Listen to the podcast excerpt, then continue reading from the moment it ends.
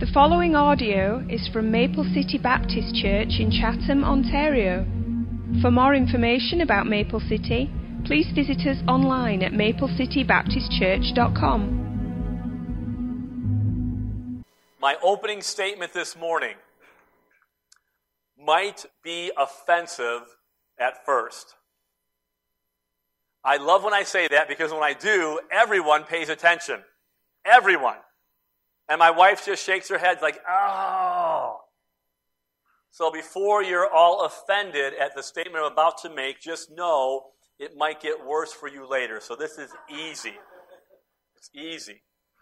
Hear me out. If I were to describe our church this morning, I've said this in the past to some folks. I, think I say this more often than maybe I should. But this church, this congregation, is a mutt. Isn't that nice? A mutt. You know what a mutt is? What? Sheep. Some city folk here.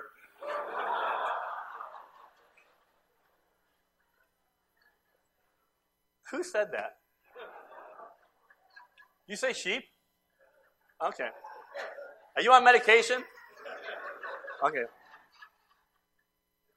All right. Very good. Yeah. It's a mix, right? This church is a German Chihuahua Golden Doodle Lab Boxer Poodle mix. Right? We have in our congregation people from every walk of life. And I have to tell you, it's a beautiful thing.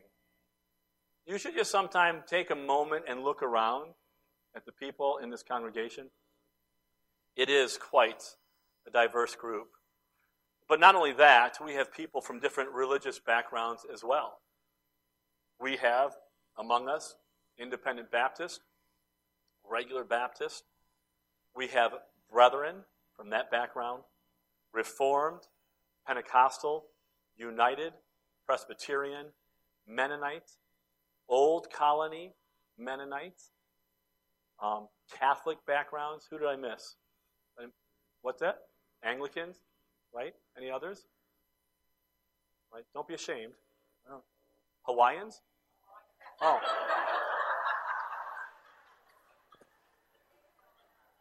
We have Hawaiians from the Alliance Church.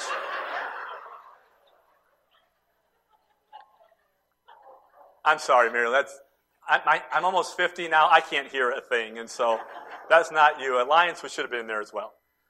So the point is that we have these different people from very different backgrounds, and yet it works. It works. And I think there are two reasons why it works. Number one is in this place, there is a real sense of belonging, a sense of family. Um, without family, we are prone to loneliness, anger, depression, despair, and even overcome by life itself. But the church of Jesus Christ is truly a family of families, made up of different individuals. And in this place, if you take the time to look around, you will see every age group imaginable. It is a strong intergenerational rooted church, which means we can develop strong relationships here. We can help build our marriages and raise our children.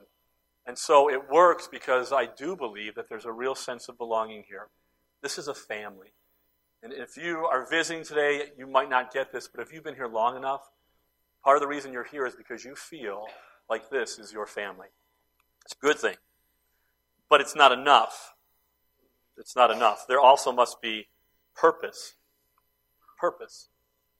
Because this family, the church, has a purpose. And the purpose is to glorify the God of heaven.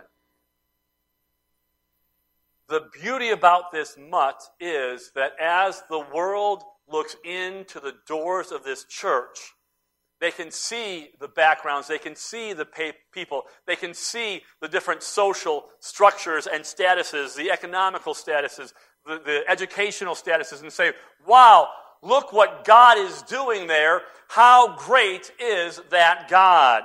It's our purpose. But in order for that to work, we must be established in our faith. Coming from so, different, so many different backgrounds and ideas, we must make sure that we keep the main thing the main thing that cannot change. The writer of Hebrews calls it the first principles of the oracles of God. The things that really matter must stay primary in our church. A matter of fact, Paul spent a significant time making sure that churches were established in their faith. Think of the life of Paul. I, mean, he would set up a church in a town, would go find another one, and then he'd go back through to encourage and to establish believers in the faith. He then would write letters to them to instruct them on how to live this life and understand the first principles of the Christian faith. A matter of fact, the New Testament that we hold is exactly that. It was written to believers so they would understand the writings and teachings of our Savior and that they would be established in their faith. We must get this right, or none of it can or will work. You can belong to anything, but that's not the church. The church has a purpose. The church has a purpose of glorifying God and making sure that we, as God's people, are established in the truth. And so, this morning, as we gear our hearts toward the most sacred celebration that we do in our church, the Lord's table, I want us to understand what it truly means to be a disciple of Jesus Christ. And if you're here this morning as a visitor, I would just ask you to listen with an open heart and an open mind as we try to convey to you the truth of what it really means to be a follower of Jesus. And that you just listen. And if you're here all the time, my prayer is this that you will not grow weary of hearing what you've never heard before. Sometimes we say, Yeah, I got that. I know, I understand. But we don't sometimes, or don't understand it fully. And so I want to talk to you this morning about what it means to be a disciple of Christ, a follower of Him, one who learns His teaching and who's established in the faith. And so this morning, I want to be clear on just two things. Number one, the proclamation of Christ. What is this all about? What is the message of the church? And then the procedures of the church. And I, and I know that the church has been called to do a lot of things, right? To read the word, to pray, to fast, to give, to care for one another. But a church that is truly a church must do the, the two ordinances that they were commanded to do, and that is baptism and the Lord's Supper. And so, this morning, let's begin with the proclamation.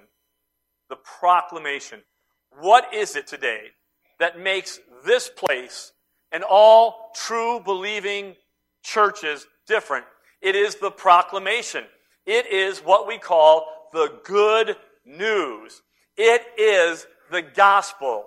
The gospel, the good news of Jesus Christ. And so, you need to know that as the church was formed, as Christ taught his message, as he um, sent out his disciples, when he died, was buried, and rose again, he once again sent them out for this proclamation. And on the day of Pentecost, these very disciples who were terrified of their own lives, they were cowards, they were running scared. The Spirit of God comes upon them. They begin to preach, and they preach the gospel, the proclamation. And when they do, thousands the first day, 3,000 people come to Christ. We don't know all the numbers, but we do believe that in Jerusalem, the early church had up to 40,000 converts maybe more. It's unbelievable. But all of those converts were Jewish. They were Jews waiting for the Messiah, waiting for the message. And then something happened. In Acts chapter 10, Peter has a vision from God. He's got to get something straightened out in his life on what it means to be a Jew and what he thinks of himself and other people. And God teaches him a lesson about what is clean and what is not clean. And God says, Peter, what I've made clean, don't you dare call unclean. And he's talking about the Gentiles. And so Peter then gets a visit from Cornelius in Acts chapter 10. And, and he shows up, doesn't know why he's there. Cornelius brings all of his Gentile family and friends, and they're sitting down, and Peter shows up and says, I'm here. And what? And then he realizes through Cornelius that they're waiting to hear, as Gentiles now, the proclamation. Now, this morning, I don't know that there's any Jewish folks here. I know we have some Hawaiians, but maybe not Jewish people here. All right? We're Gentiles. This proclamation is important for us to hear. Because this is what, when Peter has an opportunity to say to the Gentile world what it means to be a follower of Christ, here's what he says in Acts chapter 10, starting at verse number 34.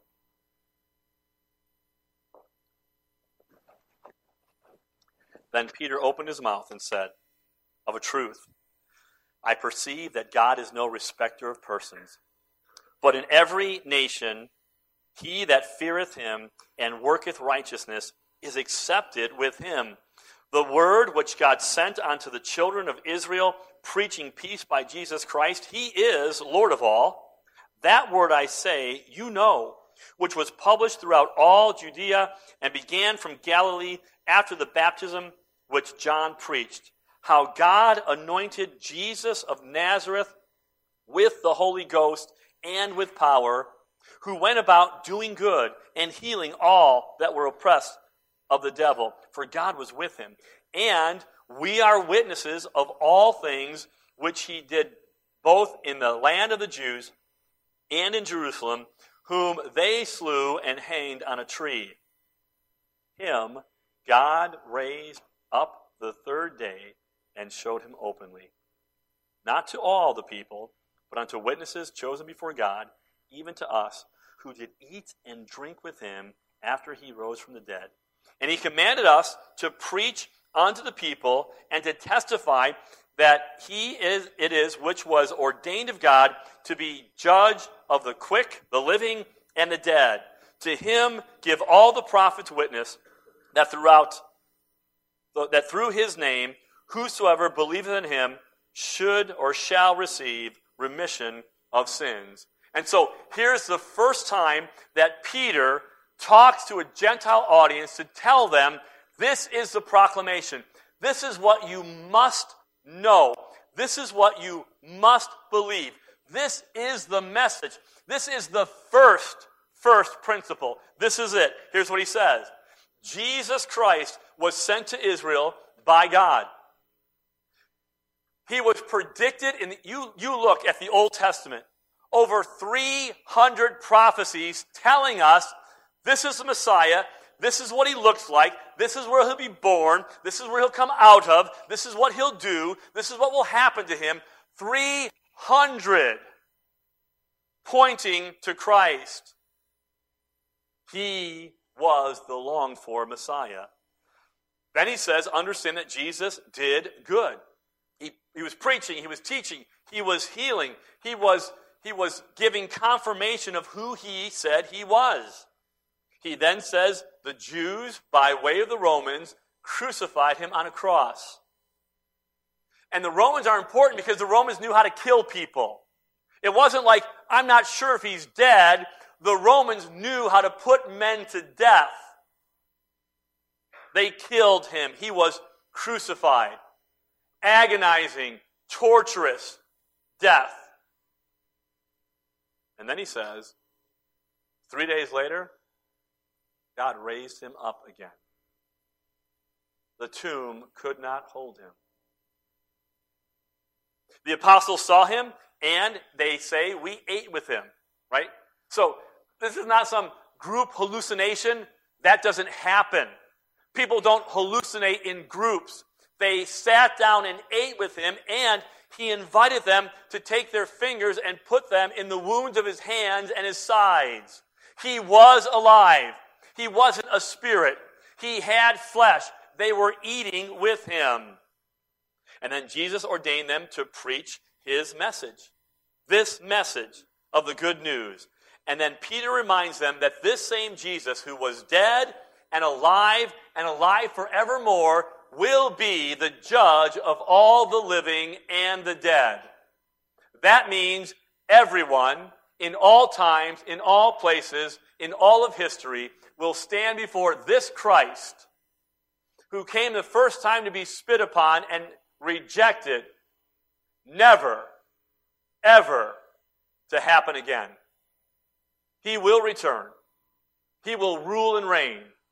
And every knee will bow and every tongue will confess that Jesus Christ is Lord to the glory of the Father.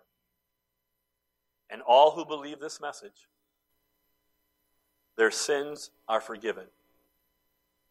They are reconciled back to God.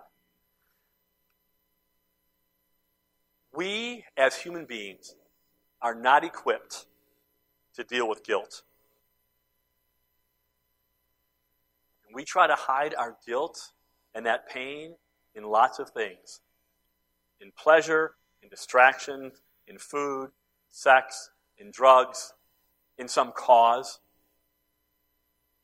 Your guilt and my guilt, when it all boils down, is because we are out of sorts with the God of heaven.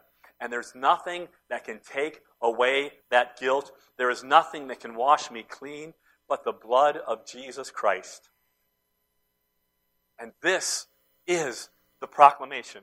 That you, no matter who you are, no matter what you've done, no matter what road you've traveled or what side of the tracks you were born on, no matter what situations you have faced, there is a God in heaven who loved you and sent his son to take your place, to die for your sins. The wrath of God poured upon his head so that by faith and repentance, coming to him, I don't have to bear that anymore. He has saved me. That's the proclamation. And that's what we believe. And that is the only message that will save your soul. It is not a church. It is not an organization. It is not your good works. It is not your baptism. It's none of those things. There is one name under heaven given among men whereby we must be saved. It's Jesus Christ. So, if you're wondering this morning, that's the proclamation. It is Christ and Christ alone. And so Peter makes this proclamation to the Gentiles. And here's what happens they believe it. But they absolutely believe it. The Spirit of God fills them, if you read 44 through the rest of the chapter, and they are baptized. Come to Christ, they believe it, the Spirit of God now resides within them, and the first thing they do is they are baptized. This is the procedure. One of the two we'll talk about this morning. Baptism. What does it mean? Well, it literally means to immerse. It means to dip. It means to dunk. It means to go under the water. There's, there's no way around it. Here's what happened to me as a kid. Right? Anybody had that happen as a kid? Right? I got sprinkled. You know what, as a kid? I had no idea what they were doing to me, other than messing up my hair. And I had pretty hair back then, long, flowing. My, my parents did not have me baptized. When the second child came by, my brother, they thought it'd be a good idea. And by that time, I was three years old. And so I was sprinkled. I had no concept of what was going on. None. And there's no way that this did anything for my sins. Anything. Because this does nothing. I actually like doing this. it's what? Oh, it's Dan's glass. This is what Dan drinks out of. right? Listen to me. And that's how foolish that is. To think that baptism is going to wash away my sin, or as a child I'm going to understand this. No, these people trusted Christ, and were baptized. And baptism has always been symbolic. Even before the disciples, it meant becoming a follower of a teacher. It, it identified them with a new way of life. And so we understand that as believers, it identifies us with a teacher, the Lord Jesus. And when we're baptized, it identifies us with a new way of life. And for us, the symbolism is powerful. It shows the death and burial of Jesus Christ, and then the fact that he rose again out of the tomb three days later. And for you and I who identify with him, it reminds us that that's not the end of our Christian life. It's the beginning. Because we come out ready to walk in newness of life. And this event, this baptism by immersion, identifying, is all over the New Testament. You cannot get away from it. Acts chapter 8, the Ethiopian eunuch. What forbids me? Go down in the water. I trusted Christ, baptized. Here in Acts chapter 10, we have the story of Cornelius and his household. What must I do to be saved? They're saved, are baptized. Acts chapter 16, the, the Philippian jailer trusted Christ, baptized. People are baptized to identify with Christ and his message. What they say is this I believe that he died, was buried, rose again, and is my Savior. And they identify with the new community. The early church, when, when they would go down to the river like the Jordan, and the church would gather together, they baptize this new convert. When they came out of the water, you know what happened? That community embraced them. I mean, physically embraced them and embrace them as a community. What they were saying is listen, you are now identifying with a new family. Still true today. In Jewish and Muslim homes, you can say, I think I believe Jesus, and it's okay. Not in all, but in some. But the minute you follow him in baptism, what you've just said is, I believe him enough to identify with his person and his teaching and with a new family, the church. Baptism was never an isolated act separated from the church. Never. It is the doorway into the church. We're saved, baptized, and added to the church. This is a command of Christ. And we do it to please Him. So listen carefully. A church that doesn't require baptism or an unbaptized believer who doesn't want it is a contradiction in terms. So, a church that doesn't require for believers to be baptized, or a believer who's not interested, is a contradiction in terms. Because this is gateway into the community. Identifying with Christ, identifying with his people. And then we have Lord's Supper and what we'll spend the rest of our time on this morning. If baptism is a one time initiatory rite, just do this once. I believe, I'm trusting, I'm identifying, I'm connected with the community. It's like a wedding day, right? You get married once. When you're married, you don't have to get married every week. You're married. Lord's Supper is a continuing of that relationship. I'm renewing my love, my commitment. I am affirming. It's more like an anniversary. We do this over and over again. So, to become a disciple of Jesus Christ means this I first believe in the person and work of Christ. I publicly baptized. I join the community of faith. And then I receive his teachings. And, and the reason I, I point that out is because the only act of worship in all of the New Testament that we are given specific instructions about is this one. The Bible is clear on what we're supposed to do this morning. And people have been doing it for 2,000 years. It's an awesome thought that this teaching, millions upon millions of believers have been doing this and honoring the Lord's table. So let's look at this morning. Second, 1 Corinthians chapter 11. Here's what Paul tells us in verse number 23.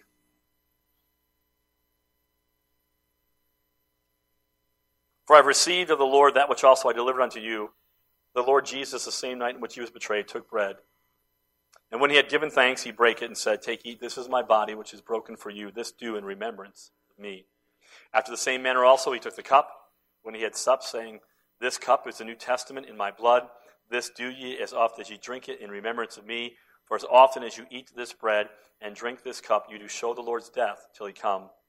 Wherefore, whosoever shall eat this bread and drink this cup of the Lord unworthily shall be guilty of the body and blood of the Lord. But let a man examine himself, and so let him eat of that bread and drink of that cup. For he that eateth and drinketh unworthily eateth and drinketh damnation to himself, not discerning the Lord's body. For this cause many are weak and sickly among us, and many sleep. For if we would judge ourselves, we should not be judged. But when we are judged, we are chastened of the Lord, that we should not be condemned with the world. Wherefore, my brethren, when you come together to eat, tarry one for another. If any man hunger, let him eat at home, that ye come not together unto condemnation. And the rest will I set in order when I come. Paul lays it out clearly here. We are remembering the sacrifice of our Savior. We cannot lose the significance and the purpose of this awesome commemoration.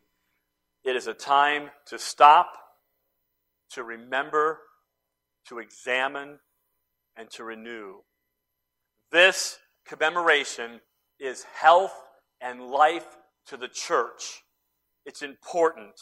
We don't tack it on. We don't forget about it. We don't nilly willy. I will do it twice. This is important for the church. It is health. It is strength. It is life. There's a purpose. We stop everything and remember. We proclaim the Lord's death. We acknowledge that Jesus Christ died for not him or her or mom and dad, but he died for me. Christ died for me. You ought to wait and listen for a second and let that sink into your heart and your mind that God, through Christ Jesus, died for you.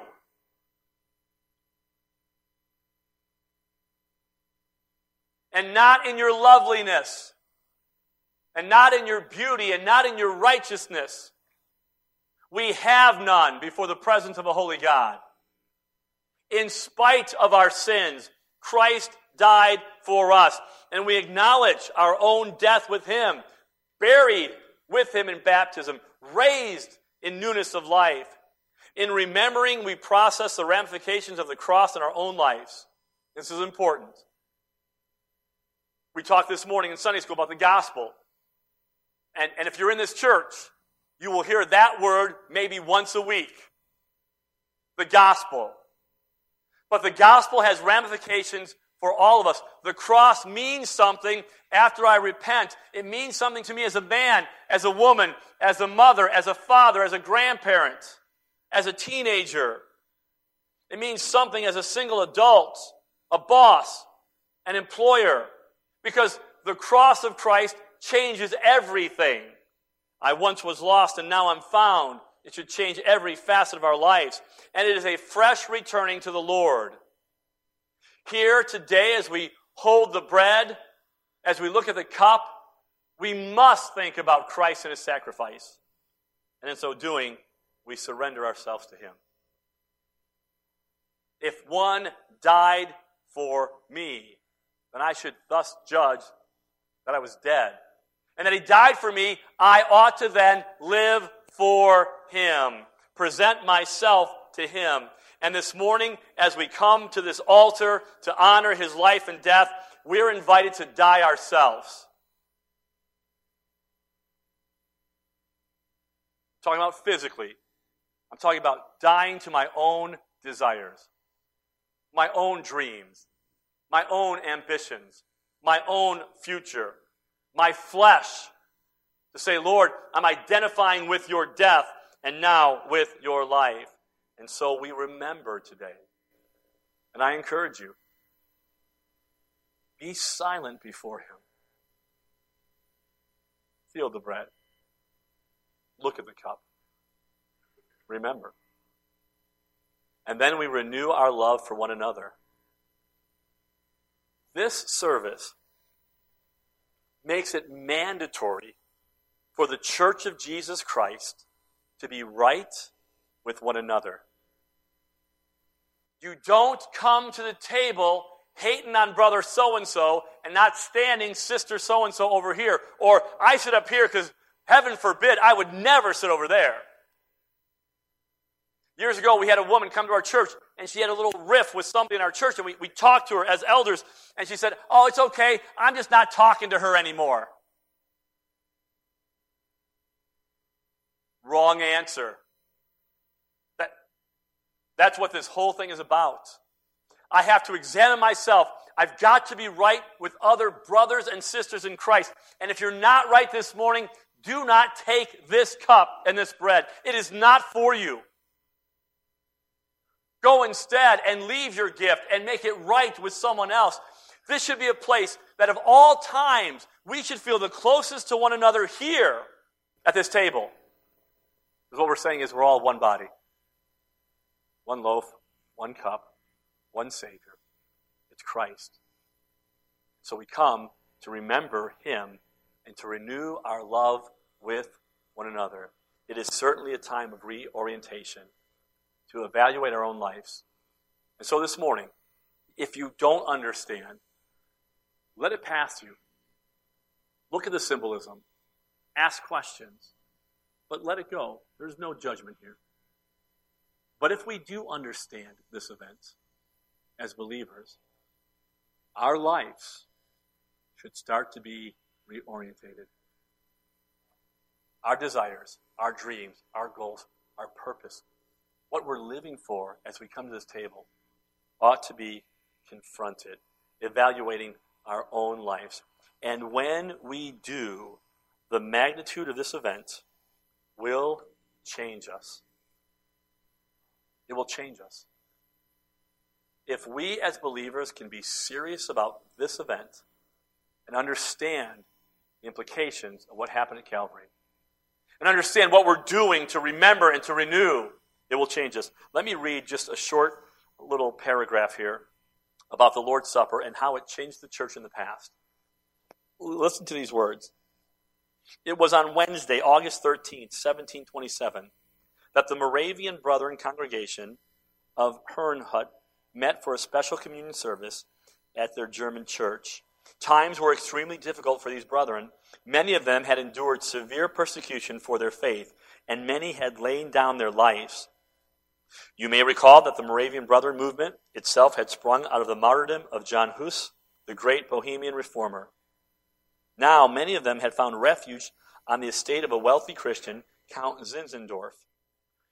They had come from many different walks of life, with differing opinions and ways of thinking. You might say a mutt. During the early years, harmony would not have been the most descriptive word for this gathering of believers. But then something happened.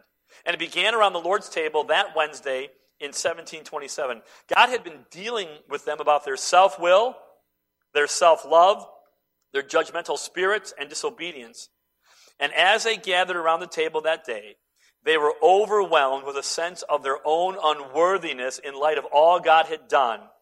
For what seemed to be the very first time, they saw the wounds their Lord had endured and the blood he had shed for them. Count Zinzendorf described it this way O head so full of bruises, so full of pain and scorn. He went on to say that there was a sense of the nearness of Christ that came in a single moment to all assembled.